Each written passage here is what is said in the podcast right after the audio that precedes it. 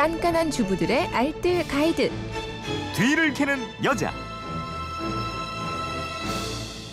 살림의 숨은 지혜를 구석구석 해드립니다. 뒤를 캐는 여자 오늘도 곽지연 리포터와 함께합니다. 어서 오세요. 네, 안녕하세요. 휴대폰 뒷번호 8378님인데 집에서 사용하는 의자를 깨끗이 세척하는 방법 알려주세요.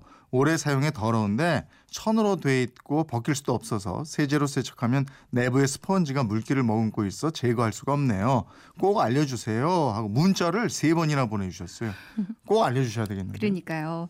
천으로 된 의자는 집에서뿐만 아니라 뭐 사무실 의자나 많은 사람들이 공용으로 사용하는 장소의 의자도 이렇게 천으로 된 경우가 많이 있잖아요. 네. 근데 천으로 된 의자는 음식물 흘리거나 얼룩이 묻는 경우가 아주 많이 있고요.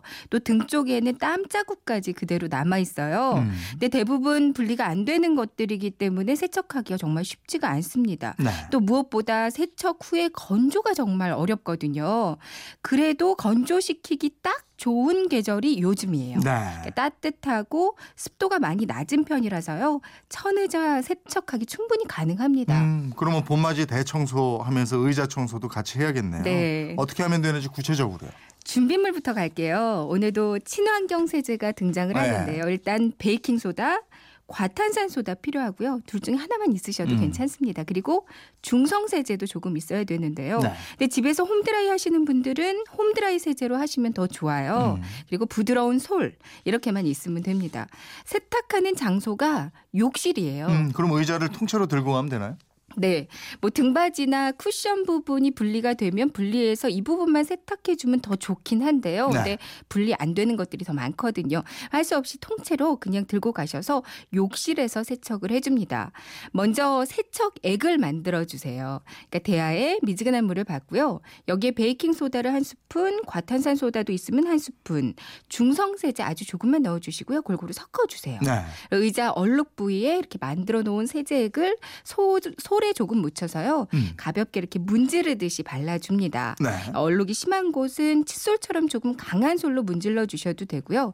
그리고 샤워기 있잖아요. 네. 그러니까 미지근한 물을 이용해서 거품이 나오지 않을 때까지 충분히 좀 헹궈주세요. 음, 아까 건조가 어렵다고 그랬는데 건조 어떻게 해야 돼요? 네, 그 안에 스펀지가 물기를 머금고 있기 때문에요. 이거 충분히 건조해주지 않으면 냄새나고 곰팡이도 생기니까 정말 확실히 건조를 해주셔야 되는데요. 햇빛에 바짝 말리는 거는 별로 좋지 않아요. 음. 그러니까 햇빛에 장시간 노출이 되면 안에 스펀지 성질이 변하면서 딱딱해지고요. 시간이 지나면 부스러지는 경우가 생깁니다. 네. 그래서 그늘에서 바람으로 말려주셔야 되는데요. 음.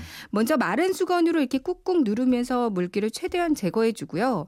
통풍이 잘 되는 그늘에서 의자를 거꾸로 뒤집어 놓고 말려주세요. 음, 음. 선풍기 틀어주는 것도 한 방법이고요. 아니면 드라이기를 가져가서 찬바람으로 말려주는 것도 좋습니다. 네. 근데 오염된 부분이 아주 넓다면 이렇게 전체 세탁을 한번 해주는데 음. 자주는 안 해주시는 게 좋고요.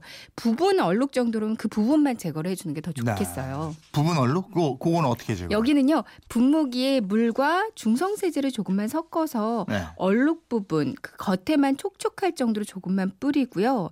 그리고 나서 뭐 청소기 같은 걸로 최대한 물기 빨아내는 것도 음. 좋고요. 마른 천 이용해서 최대한 여러 번 물기 제거한 다음에 그늘에서 말려주시면 됩니다. 알겠습니다. 뒤를 캐는 여자 곽지연 리포터였습니다. 고맙습니다. 네, 고맙습니다.